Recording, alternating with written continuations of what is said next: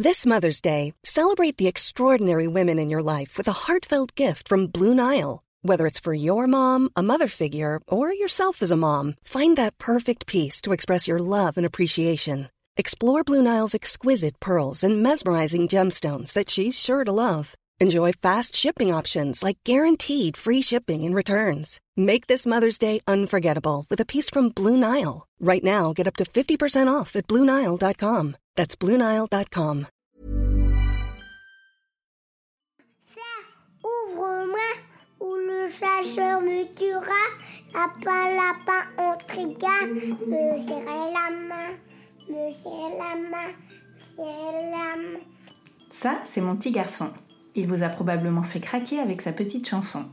Moi, je suis Shane Love, maman solo, auteur du blog Mademoiselle Love, et je connais l'envers du décor. Et vous, vous écoutez Le Tourbillon, le podcast qui parle de la maternité, la vraie, loin des filtres Instagram. Dans ce huitième épisode, je reçois Marine, la maman de Charles et future maman d'un deuxième bébé. Marine est la créatrice du site Le Divan des parents, une plateforme sur laquelle on peut retrouver les témoignages de mamans sur divers sujets de maternité, c'est un peu le tourbillon version web. Et comme toutes les mamans, Marine a aussi son histoire. Et c'est donc elle qui témoigne aujourd'hui pour parler de l'arrivée de son deuxième bébé, qui n'était pas prévu de sitôt. Avec Marine, on parle du nouveau rythme qui s'impose quand on devient maman, de son ressenti face à sa grossesse surprise et de l'éducation d'enfants rapprochés. Bonne écoute Bonjour Marine, bienvenue dans le tourbillon. Merci beaucoup d'avoir accepté mon invitation. Bonjour alors je voulais revenir avec toi sur la création du divan des parents, donc euh, ton site, et je voulais savoir qu'est-ce qui t'avait donné envie de monter ce projet. C'était après la naissance de Charles. Euh, donc euh, après mon accouchement, j'ai trouvé que l'arrivée de Charles a été assez compliquée dans, ma vie, plus dans le sens ben voilà, beaucoup de choses étaient chamboulées, mon quotidien, mes petites habitudes, et du coup je me suis dit que c'était pas aussi rose que ce qu'on m'avait dit. On m'avait dit tu verras, c'est génial, euh, avoir, euh, avoir un, bébé, euh, c'est hyper épanouissant, c'est formidable, etc. Et au final, bah, oui, il y avait ce côté un peu magique, mais il y avait aussi la dure réalité qui était que bah, le quotidien est soutenu, il y a beaucoup de fatigue, j'allaitais, donc j'allaitais très demandeur.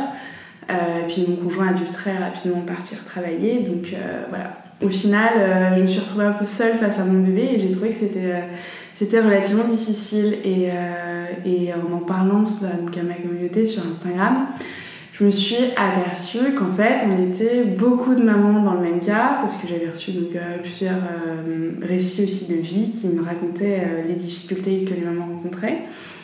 Et je me suis dit, bah, c'était dommage que je sois la seule à avoir accès à ces récits et que voilà, ces mamans n'ont pas forcément de blog, donc euh, n'ont pas de moyens de s'exprimer. Donc ce serait euh, le parfait endroit euh, pour les publier, ce serait d'avoir un site internet. Et donc du coup je l'ai créé. Et aussi je l'ai créé justement par rapport à ma fausse couche que j'avais faite avant d'avoir Charles, où je me suis dit bah, que voilà, ça manquait un petit peu sur internet une espèce de plateforme, de répertoire de témoignages euh, de mamans qui soient donc euh, voilà, bien classés euh, sous des thèmes, bien écrits, une plateforme claire, précise sur, sur les différentes thématiques qu'on recherche. Et c'est là que qu'est né le vivant des parents. Je me suis dit, bah, bah c'est ce qu'il nous faut sur Internet, c'est ce qui nous manque en tant que maman quand on est dans une situation soit de bonheur ou même de désespoir choses, de pouvoir retrouver euh, des discours d'autres mamans. Donc chaque maman a son histoire et aujourd'hui du coup c'est toi qui c'est toi qui témoigne à mon micro. Je voulais savoir comment as-tu vécu ta, ta, première maternité? Alors euh, donc par maternité je vais entendre euh, on va dire ma petite année de grossesse mhm. et mon année avec Charles qui va avoir qui a eu un an. Euh, alors, ma grossesse, très bien. J'ai une grossesse euh, relativement euh, facile. Bon, voilà, des nausées au début, voilà. Comme pour toutes les mamans. Et puis, bon, voilà, enfin, grossesse au top. J'ai adoré être enceinte. C'était quelque chose que j'ai trouvé génial. Enfin, vraiment, pour le coup, super contact avec la maternité à ce niveau-là. Donc, du coup, j'étais plutôt positive pour la suite en me disant que l'accouchement se passerait bien, la suite aussi. Enfin, j'étais assez optimiste parce que je suis de nature relativement optimiste à la base, mais voilà. Et puis finalement, bon, l'accouchement s'est pas du tout passé comme prévu. J'ai fini avec une césarienne d'urgence. ce que j'appréhendais surtout en post-accouchement, c'était le baby blues. Je n'y ai pas échappé. donc là, ça a été déjà un petit peu compliqué. Mon séjour à la maternité n'a pas été aussi rose que que je l'avais imaginé. On va dire que j'étais un petit peu. Euh, je me sentais un peu claustrophobe dans la maternité. J'avais qu'une envie, c'était d'en sortir et d'inscrire euh, voilà, ma vie de maman, mon bébé dans mon quotidien. Donc, euh, donc ouais, j'ai trouvé ça long parce qu'après une césarienne, normalement, on reste un petit peu plus longtemps qu'un accouchement par voie Après, comme je disais tout à l'heure, le chamboulement, un rythme soutenu avec un bébé qui était quand même très demandeur, qui faisait peu de siestes. Donc c'était compliqué et et peu de temps pour moi au final parce que j'avais pas beaucoup d'aide. Euh, je, me suis retrouvée quand même pas mal toute seule. Je me suis retrouvée vraiment des après-midi où je me suis dit, euh, je suis vraiment seule quoi. Enfin, et donc euh, voilà, et puis en fait après la vie a, suivi son cours et si voilà, je devais résumer mon année, je dirais quand même très dense. j'ai trouvé dommage que de pas avoir pu euh, dégager plus de temps pour moi, mais pas dans le sens pour moi et me coucouner, mais plus dans le sens de, pour moi et travailler, mm. euh, faire autre chose en dehors de mon enfant. Été très prisonnière, j'ai trouvé de cette relation où, un peu de mère au foyer où finalement euh, tout était organisé en fonction de Charles, de ses siestes, de ses repas. il n'allait pas à la crèche, donc j'étais vraiment seule pour le garder, donc c'était vraiment du H24 avec lui. Et j'avoue qu'il m'a manquait quelque chose, c'était juste que mon enfant me manque par mmh. moment. Euh, j'aurais aimé euh, avoir envie euh, d'aller chercher Charles à la crèche, d'être, d'avoir les papillons dans le ventre en pensant à lui, etc. Et finalement, en étant mère au foyer, je me suis combien de fois surprise à penser à bon, bah, vivement qu'il aille faire sa sieste, ou en entendant finir sa sieste, ah, déjà, en me disant j'aimerais bien avoir plus de temps pour moi, et surtout pour travailler à l'époque donc, sur le divan des parents. Euh, qui était un petit peu ma petite porte ouverte sur, euh, sur l'extérieur, même avec mon blog. Euh, bah voilà, c'était un petit peu le, truc que j'ai trouvé difficile, c'était d'être dans cette espèce de spirale infernale où tout était vraiment organisé en fonction de Charles et que bah moi j'avais pas d'emploi du temps pour moi-même, enfin, c'est-à-dire je travaillais quand je le pouvais, pas quand j'en avais vraiment envie. Donc voilà, donc j'ai trouvé l'année très très très dense. Euh, j'avoue, je ne le referai pas. je ne suis pas assez courageuse pour le refaire. J'admire beaucoup les mamans qui sont des mères au foyer. Euh, moi, personnellement, euh, voilà. J'ai, voulu le faire, je l'ai fait. J'ai, comme ça, j'ai, voilà, pu toucher du doigt réellement ce que c'était, enfin, ce que cette expérience pouvait m'apporter et puis pouvait apporter à Charles, parce que pour moi, c'était très important que la première année, reste avec moi. Mais c'est vrai que je ferais les choses différemment. Plus tard. Et alors, au bout de combien de temps tu as réussi à trouver ton rythme? Euh, Je dirais euh, au bout de 4-5 mois. Il a rapidement fait ses nuits, mhm. euh, mais il a mis beaucoup de temps à faire des siestes relativement longues et des siestes tout court. Enfin, c'était un bébé qui dormait pas beaucoup en journée, qui dormait 40 minutes par-ci par-là, mais Parfois, il dormait que 2-3 fois en journée, donc ça me laissait quand même peu de répit. Donc, euh, ouais, je dirais, euh, quand il a commencé à faire des vraies siestes euh, un peu le matin et l'après-midi, c'est là où j'ai commencé un peu à me dire bon, bah voilà, je peux pouvoir travailler pendant une heure et demie sur quelque chose, faire autre chose, m'occuper un peu de la maison, enfin voilà, enfin d'avoir. Mais c'est vrai qu'effectivement, c'est assez compliqué de. J'ai. Enfin. Et puis, enfin, un enfant change tellement tout le temps dans son comportement. je veux dire, même aujourd'hui, Charles a encore euh, un rythme pas toujours très régulier. Donc, euh, vu que, comme je le disais précédemment, bah, je fais tout en fonction de lui, bah, finalement, moi, j'ai du mal à avoir mon rythme, un rythme régulier si lui n'en a pas un. Donc, euh, je suis souvent retrouvée à dire Ah, bon, bah, c'est cool, cette semaine, il y a quelque chose qui s'est un peu mis en place, et la semaine d'après, boum, balayé, on était reparti sur un autre rythme. Donc, c'est très, ouais, très aléatoire en fait. Non, je peux pas vraiment dire j'ai trouvé réellement un rythme à part le fait euh, que les siestes un peu longues m'ont libéré du temps et là j'ai l'impression un peu de sortir la tête de l'eau. Et avant la naissance de Charles, ou euh, même dans l'absolu, est-ce que vous aviez envisagé avec ton chéri d'avoir d'autres enfants? Oui, oui, oui. On n'a jamais, on n'a jamais euh, émis la possibilité d'avoir un enfant unique, au contraire. on a toujours voulu avoir plusieurs enfants, ça c'était une évidence pour nous, alors à moins qu'il y ait des soucis qui nous en empêchent d'en avoir d'autres, mais oui, la volonté était là en tout cas. Et alors, il y a quelques mois, tu as appris qu'un bébé surprise s'était logé dans ton ventre. Comment tu as compris que tu étais de nouveau enceinte? Alors, c'est assez rigolo. Euh, je pense que c'est mon conjoint qui l'a compris avant moi. Euh, on était en vacances dans le bassin d'Arcachon et euh, mon amoureux me disait très gentiment C'est bizarre, tu grossis du ventre, mais pas des jambes.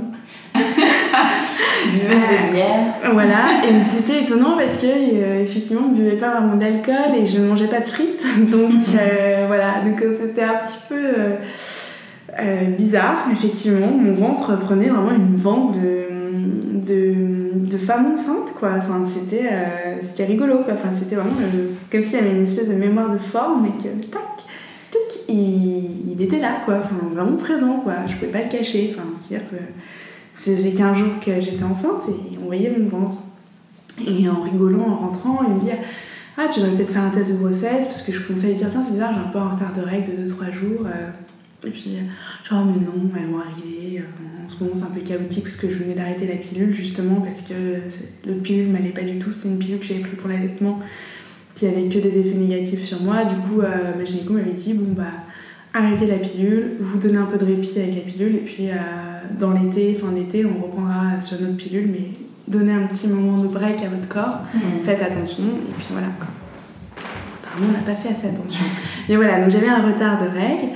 Bon, jusque-là, euh, voilà, bon, je m'alarmais pas plus. Et, euh, et, puis finalement, il a fini par me convaincre de faire un test. Et puis, euh, heureusement, j'avais un test, un vieux test de grossesse qui traînait de la, la grossesse de Charles. Et je suis allée le chercher et euh, j'ai fait bon, bah ok, je vais faire le test. Je l'ai sous la main, parfait. Et là, voilà, les, les deux barres. et tu t'attendais pas du tout à voir les deux barres apparaître, j'imagine?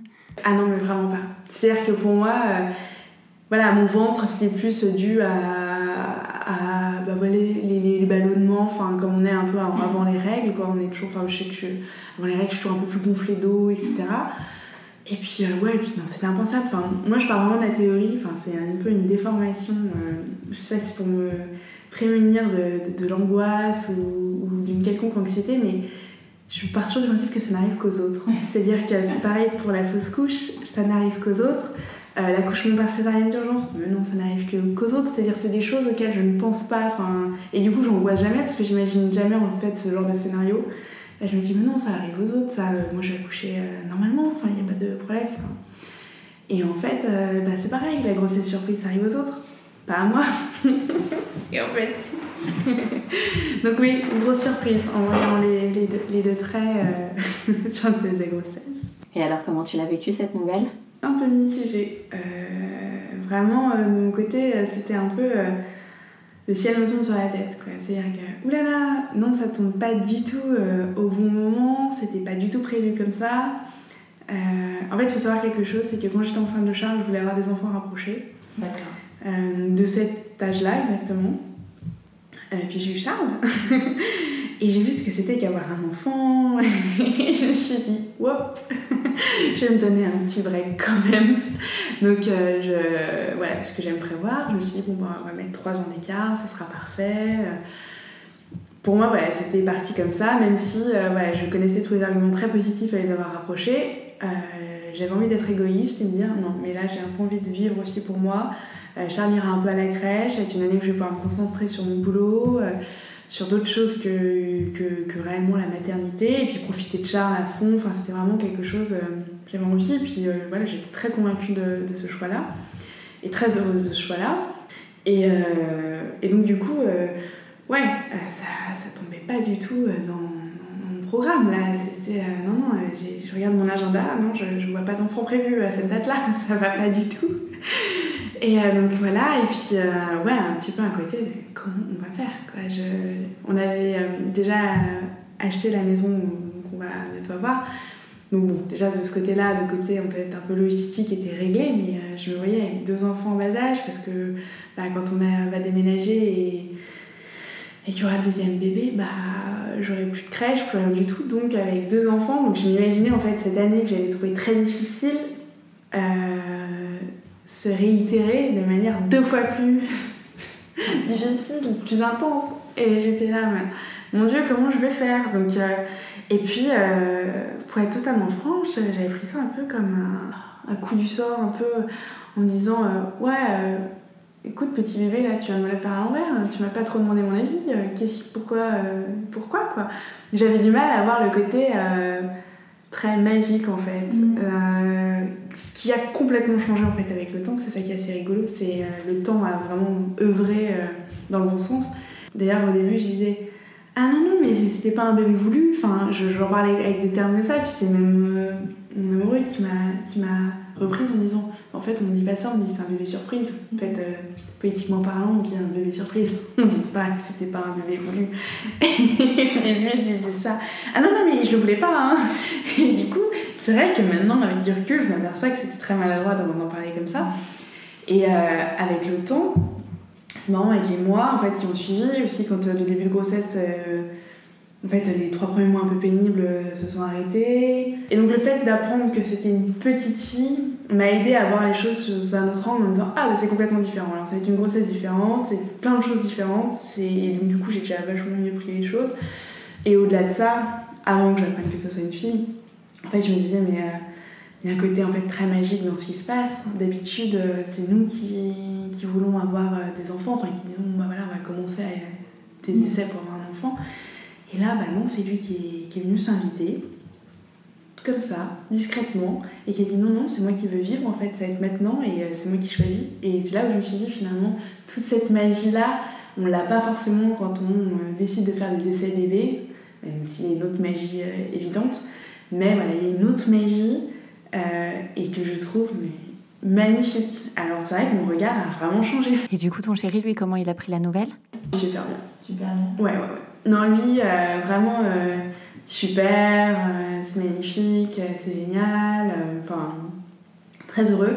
À un moment donné, il a pris quand même aussi un petit coup de panique quand on a commencé à réellement parler de logistique et quand on s'est dit, waouh, en fait, ça va être quand même vraiment une année qui va être très fatigante où là il s'est dit ouais c'est vrai qu'on n'a pas beaucoup eu de répit entre Charles euh, qui grandit enfin un peu ou c'est vrai qu'on peut se permettre de plus laisser babysitter à la famille etc bon, on enchaîne direct mais euh, non c'est pas il a mieux réagi que moi euh, sur le coup ça c'est sûr et est-ce que vous avez pensé à ne pas le garder? Non au contraire non non ça s'est quand même rapidement dans ma tête transformé hein, c'est un petit cadeau quoi ouais, la vie m'a fait un cadeau et je le prends vraiment. Euh, j'ai rapidement pris comme ça et non, jamais. On avait tous les paramètres réunis pour, euh, pour l'accueillir. Euh, pour l'accueillir. Donc non, ça s'est jamais posé. Et alors le petit Charles, lui, comment il a vécu cette nouvelle? Le petit Charles est devenu très peu de colle. Étonnamment, alors je sais pas si c'était parce qu'on venait de rentrer de vacances et qu'il nous avait eu pendant 15 jours avec lui non-stop. Charles est un bébé qui, qui n'aime pas trop quand son papa part travailler. Donc euh, souvent, euh, voilà, il colle beaucoup en, journée. Mais là, c'était vraiment beaucoup plus que d'habitude. Et euh, au point de vraiment être tout le temps dans mes bras. En plus, il faisait 30 degrés dehors, c'était pendant l'été, c'était très difficile. Il y a ça aussi qui m'a pas aidé aussi au début de la grossesse, c'est qu'il faisait une chaleur à, mourir. J'étais fatiguée, Charles était très peu de colle, très demandeur, j'avais pas du tout d'aide de, de nos familles parce que soit ils étaient en vacances, soit un peu loin.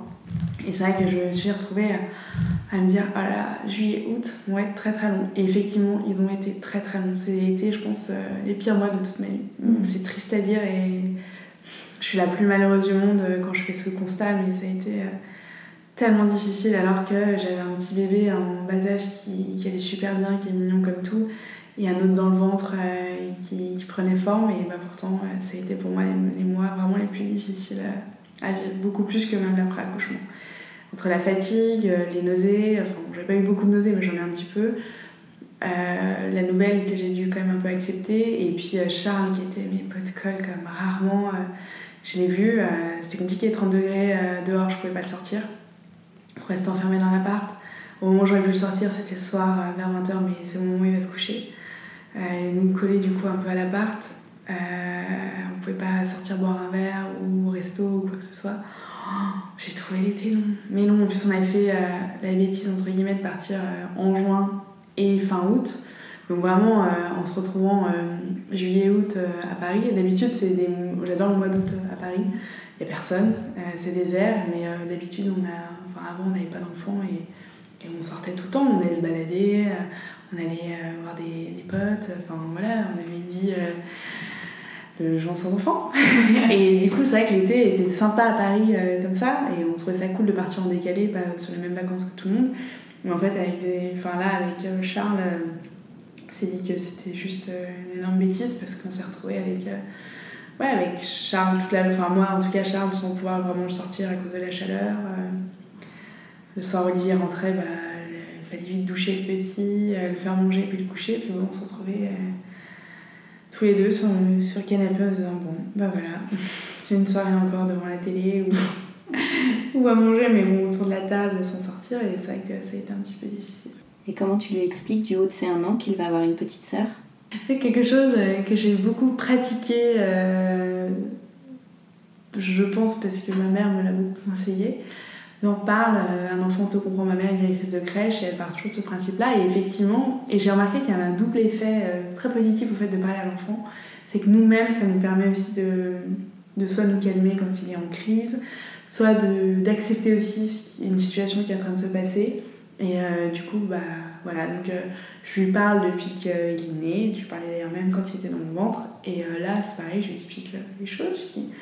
Quand il essaie de me donner un petit coup de pied dans le ventre quand je le change, je dis Bah, là, il y a ta petite soeur, je suis pas sûre qu'elle soit très contente que tu tapes dans le ventre, on va plutôt aller lui faire une caresse. Voilà, j'en parle comme si elle existait euh, déjà et qu'elle avait elle aussi euh, sa petite part euh, dans la famille. Et parfois, je dis Tu sais, maman, ce soir, elle est fatiguée. Je sais pas ce qu'il comprend vraiment, mais en tout cas, les choses sont dites. Et est-ce que tu t'es dit justement que tu allais aller voir sur des plateformes pour te renseigner un peu plus sur les, les enfants rapprochés? Non, pas du tout, parce qu'en fait, les arguments pour avoir des, des, enfants rapprochés, je les avais. Parce que c'était voilà, une idée qui m'avait euh, largement séduite quand j'étais enceinte Charles.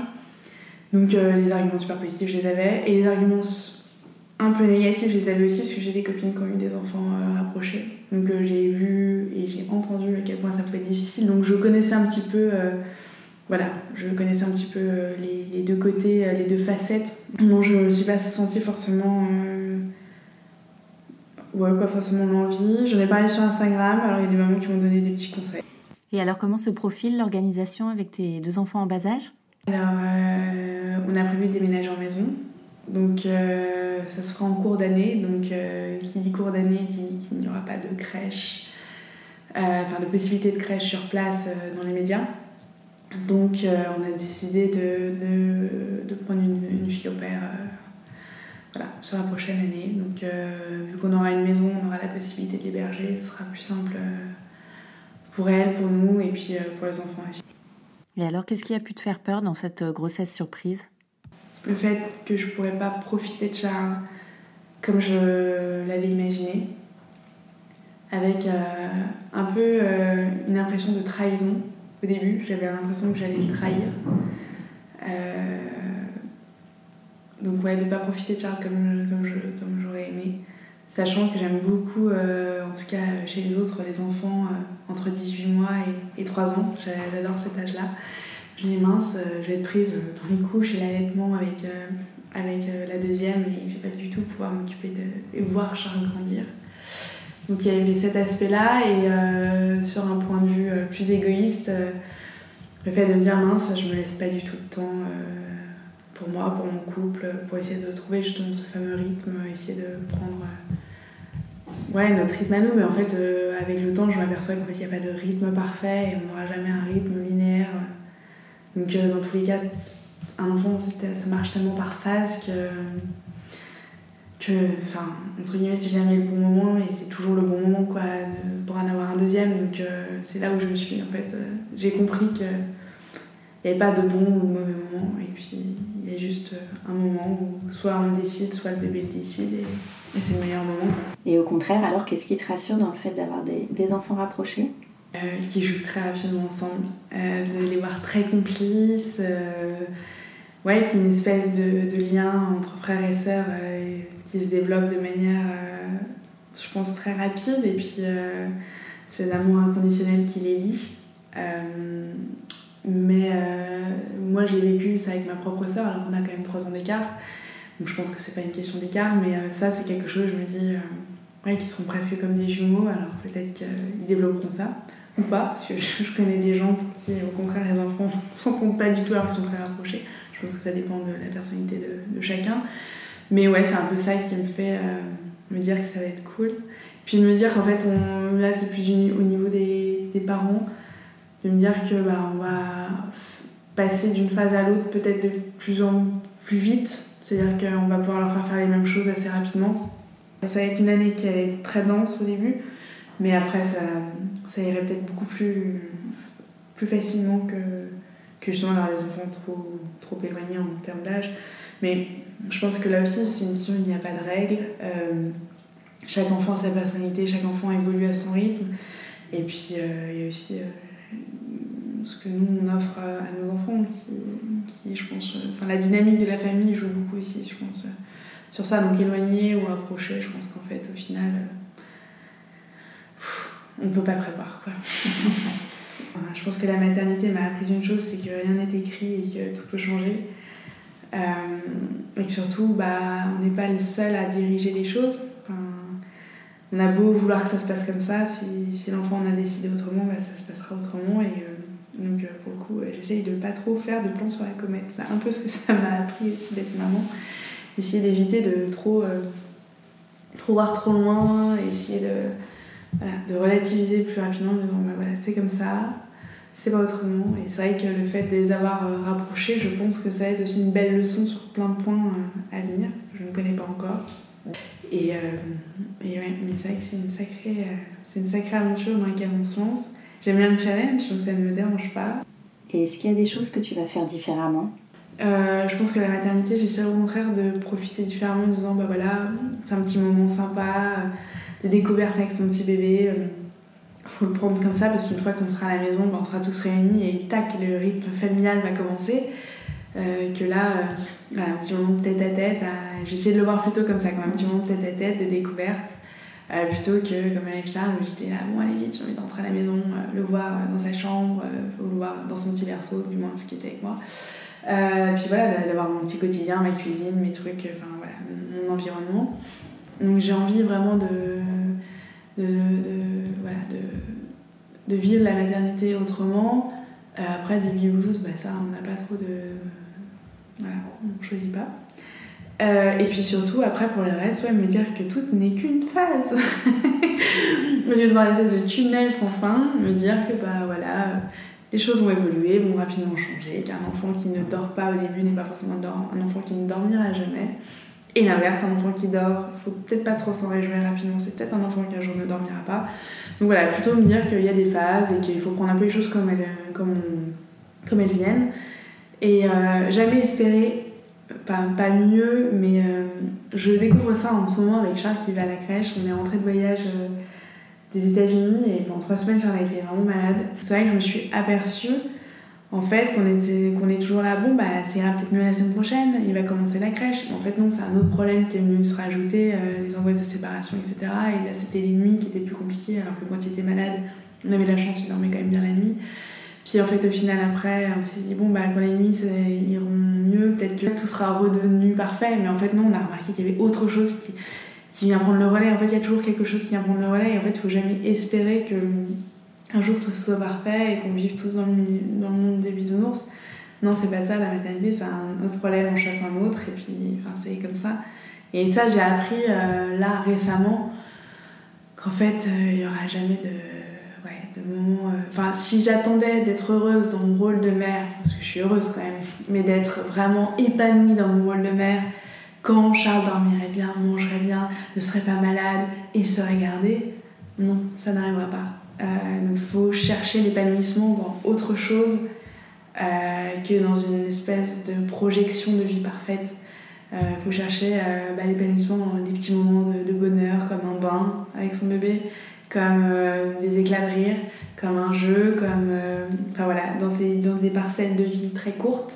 C'est là où ça se passe, c'est là, là où l'intensité du bonheur est et il faut pas voilà, se dire toujours Ah là là, le week-end est pourri, j'espère que la semaine sera mieux ou autre chose. Enfin, j'ai compris qu'il fallait arrêter de se projeter dans une vie meilleure ou dans, un moment euh, plus parfait parce qu'en fait, euh, la perfection n'existe pas avec les enfants et, et c'est tout là le charme de, de la maternité. Et alors, tu en parlais en début d'épisode, euh, tu avais fait une fausse couche avant l'arrivée de Charles. Est-ce que du coup, tu vois ce bébé surprise un peu comme une revanche? Alors, je vais pas dire revanche, mais je vais dire qu'elle m'a aidé à prendre le, la question de la fausse couche sous un autre angle.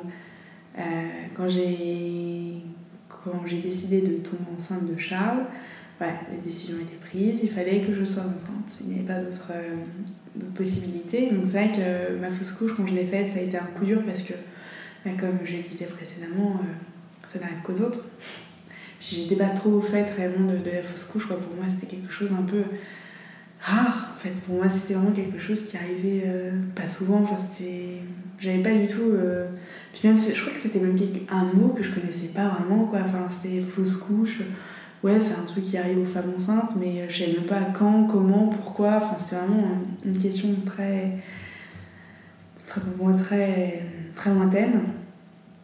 Et, euh, et du coup, quand j'ai fait ma fausse couche, au-delà de l'impact de la tristesse d'avoir euh, perdu un, potentiel bébé à venir, euh, ce qui a été très dur, c'était surtout comment j'ai vécu après le début de ma, grossesse qui a suivi, donc celle de Charles, où j'étais dans l'appréhension euh, toutes les heures de faire une fausse couche. C'est-à-dire que dès que j'allais aux toilettes, je priais pour pas avoir de traces rouges dans ma culotte. Enfin, c'est un peu triste de dire ça, mais c'était le cas. ou dès que j'avais un mal au ventre, j'étais en train de me faire tous les scénarios catastrophes où, euh, où je comptais les jours pour arriver à la fin de ces fameuses 12 euh, semaines euh, des grossesses. Enfin, c'était, tout était compliqué. C'est-à-dire que j'étais allée m'acheter un Doppler pour écouter le cœur du bébé le plus rapidement possible.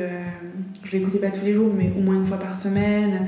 Voilà, ça m'avait quand même plongé dans une espèce d'obsession vis-à-vis de, la enfin, de la fausse couche et donc du bien-être du bébé qui était assez, en fait, pas triste, mais. Euh, ouais, voilà, puis je dirais qu'en fait, on n'a pas envie d'aborder la maternité sous cet angle-là, en fait. Au début, quand je l'ai vécu, c'était la déception de, de, perdre un petit être. Mais ce qui, après, ce qui m'en reste aujourd'hui comme souvenir, c'est surtout de me dire, bah, à cause de cette fausse couche, j'ai vraiment eu un début de grossesse euh, pour Charles euh, que j'aurais aimé différente. J'aurais aimé qu'elle soit plus posée, plus apaisée, avec voilà, d'autres d'autres problématiques en tête que toutes les heures de me dire est-ce que je vais perdre ou pas. Et euh, donc du coup, là, avec cette deuxième grossesse, bah, j'ai vécu les choses différemment. Je me suis dit, bah, c'est le destin qui a choisi, c'est ce petit bébé qui a choisi de venir. Ce qui m'a permis d'apprécier la grossesse complètement, enfin le début de grossesse un, peu différemment aussi. Euh, donc j'étais beaucoup moins stressée et euh, beaucoup plus apaisée sur ce sujet. On va passer aux questions rituelles de fin d'épisode. Qu'est-ce que ça a changé pour toi de devenir maman? Tout a été euh, changé dans ma vision de, de, voir les choses, de prendre soin de l'autre, de prendre soin de moi, euh, du temps aussi. je trouve que le temps n'a plus la même, euh, la même échelle. et puis, oui, je pense que oui, ça change réellement. je trouve que d'être parent, ça change beaucoup de choses. Quand on me dit, oh, être parent, ça change peu de choses, j'ai quand même du mal à croire ces gens-là. Enfin, du moins, on n'a pas la même appréciation des choses, mais pour moi, ça change tout et heureusement que ça vient tout changer. Heureusement. C'est juste une. J'ai l'impression que c'est ouais, un nouveau départ, une nouvelle vie quelque part. C'est quoi pour toi être une maman parisienne? Très pénible. je trouve ça dur. Dur avec des enfants en bas âge. Je pense que quand on a des enfants un peu plus âgés, on peut leur faire faire des expos, les amener se balader, euh, et qui découvrent euh, les choses et qui sont euh, justement dans l'apprentissage c'est peut-être plus simple, mais avec des bébés en, bas âge, je pense que c'est compliqué. Entre les poussettes, euh, les pots d'échappement, parce que je suis très sensible à la pollution. Euh, ouais, puis ouais, les, non, pour moi c'est pas simple. Je trouve que c'est plutôt pénible. C'est pour ça qu'on déménage d'ailleurs. Est-ce que tu as un endroit kids-friendly préféré? Comme je suis plutôt d'avis à ne pas trop me prendre la tête avec un enfant, on évite de trop sortir avec Charles donc on essaie de le faire garder. Euh, donc c'est vrai que j'ai pas beaucoup encore côtoyé d'endroits euh, avec lui. Mais là, en tête, il me reste un souvenir tout bête. je suis allée à la boutique Cézanne, qui est juste à côté de chez moi. Et l'agent de sécurité m'a ouvert la porte, m'a aidé à monter les marches, a proposé à Charles une madeleine, de l'eau, pour qu'il soit un peu. Enfin, il a essayé de le divertir pendant que moi, je, j'essayais de faire mon shopping et euh, les vendeuses aussi étaient euh, vraiment adorables et essayaient de le faire rire. Et euh, je me suis dit en partant, mais c'est rare dans un magasin qu'on soit aussi bien accueilli avec un enfant de 1 an. C'est-à-dire que D'habitude, quand je rentre dans un magasin, dans une petite boutique, on me regarde un peu de côté en disant Oh là là, pourvu qu'il dérange pas, que l'enfant dérange pas les autres clientes ou clients. Et là, on a été, alors que je m'attendais pas du tout à cette expérience-là, hein, j'ai jamais mis encore les pieds dans, ce magasin et, et j'étais tellement surprise d'un accueil, euh, puis avec un sourire, un grand sourire, une bienveillance, de la gentillesse vraiment envers moi, envers le bébé. Je me suis dit waouh, enfin, c'était. Euh, j'ai trouvé que l'appartement Cézanne était très kids et vraiment, j'ai été très surprise. D'ailleurs, on avait écrit un, message euh, à Morgane qui a qui a créé cette marque en disant que j'étais vraiment enchantée euh, par l'accueil de, des personnes qui travaillent pour elle. Et elle me dit, bah, c'est exactement ça que je recherche. Quoi. Et effectivement, c'est tellement rare de nos jours euh, d'être accueillie avec euh, autant de bienveillance et de gentillesse. Donc, ouais. Et quels sont tes projets pour toi et ceux prévus en famille? Alors, pour moi, le divan des parents à fond. Développer encore le divan des parents, toujours plus plus de thèmes à aborder, plus de témoignages encore à, avoir. Euh, et puis ouais, développer ce projet. Euh, du coup, bah, pour le blog, pourquoi pas développer un peu le blog, même si j'avoue que depuis que j'ai démarré Divan des parents, j'aime bien être plutôt celle derrière euh, mon écran que celle qui écrit. donc je préfère laisser la voix aux mamans et je préfère permettre aux mamans ou même au papa de s'exprimer plutôt que celle qui s'exprime. Donc plus développer le divan des parents et euh, bah, essayer d'être plus présente sur Instagram parce que je suis parfois très discrète. Et pour la famille, bah, déménager. Donc là, on est en pleine réflexion sur les prochains mois sur euh, les aménagements de la maison, euh, choisir les matériaux, la déco, etc. trouver la perle comme fille au père. Et puis voilà, profiter de ma grossesse. Je, je la vois pas passer. Enfin, j'avais bientôt arrivé à moitié du temps de ma grossesse, j'ai encore rien vu passer. Donc en, profiter un petit peu quand même parce que c'est un moment que j'adore. Et puis préparer euh, l'arrivée euh, de, ma petite. Et puis lui trouver un prénom parce que nous n'avons aucune idée de comment l'appeler. C'est vraiment, le, vraiment la question. Euh, toute la famille est sur la problématique, tout le monde, tous mes amis aussi. Tout le monde essaye de dire comment va s'appeler cette petite fille, parce qu'on avait une idée très précise de prénom. Et euh, en fait on s'est dit que c'était sans doute une bêtise, c'était trop original et il fallait absolument en changer. Et du coup on se retrouve avec euh, aucune idée, pas de shortlist, il n'y a, pas d'idée, non pas d'idée. Et j'ai un amoureux très difficile. Donc c'est compliqué, donc tu trouves un petit prénom, ça fait partie des projets. Important à nos yeux. et à ses yeux aussi je pense. Euh, et ouais, et puis, et puis surtout essayer d'appréhender ses enfants rapprochés plus sereinement possible. Merci Marine. Bah, je t'en prie. Un grand merci à tous d'avoir écouté le tourbillon. Si ce podcast vous plaît, n'hésitez pas à en parler autour de vous et à lui mettre plein d'étoiles sur iTunes. Pour échanger sur le sujet abordé avec Marine, je vous invite à retrouver la photo de l'épisode 8 sur Instagram grâce au hashtag le tourbillon podcast et à laisser vos commentaires. À très vite pour un nouvel épisode.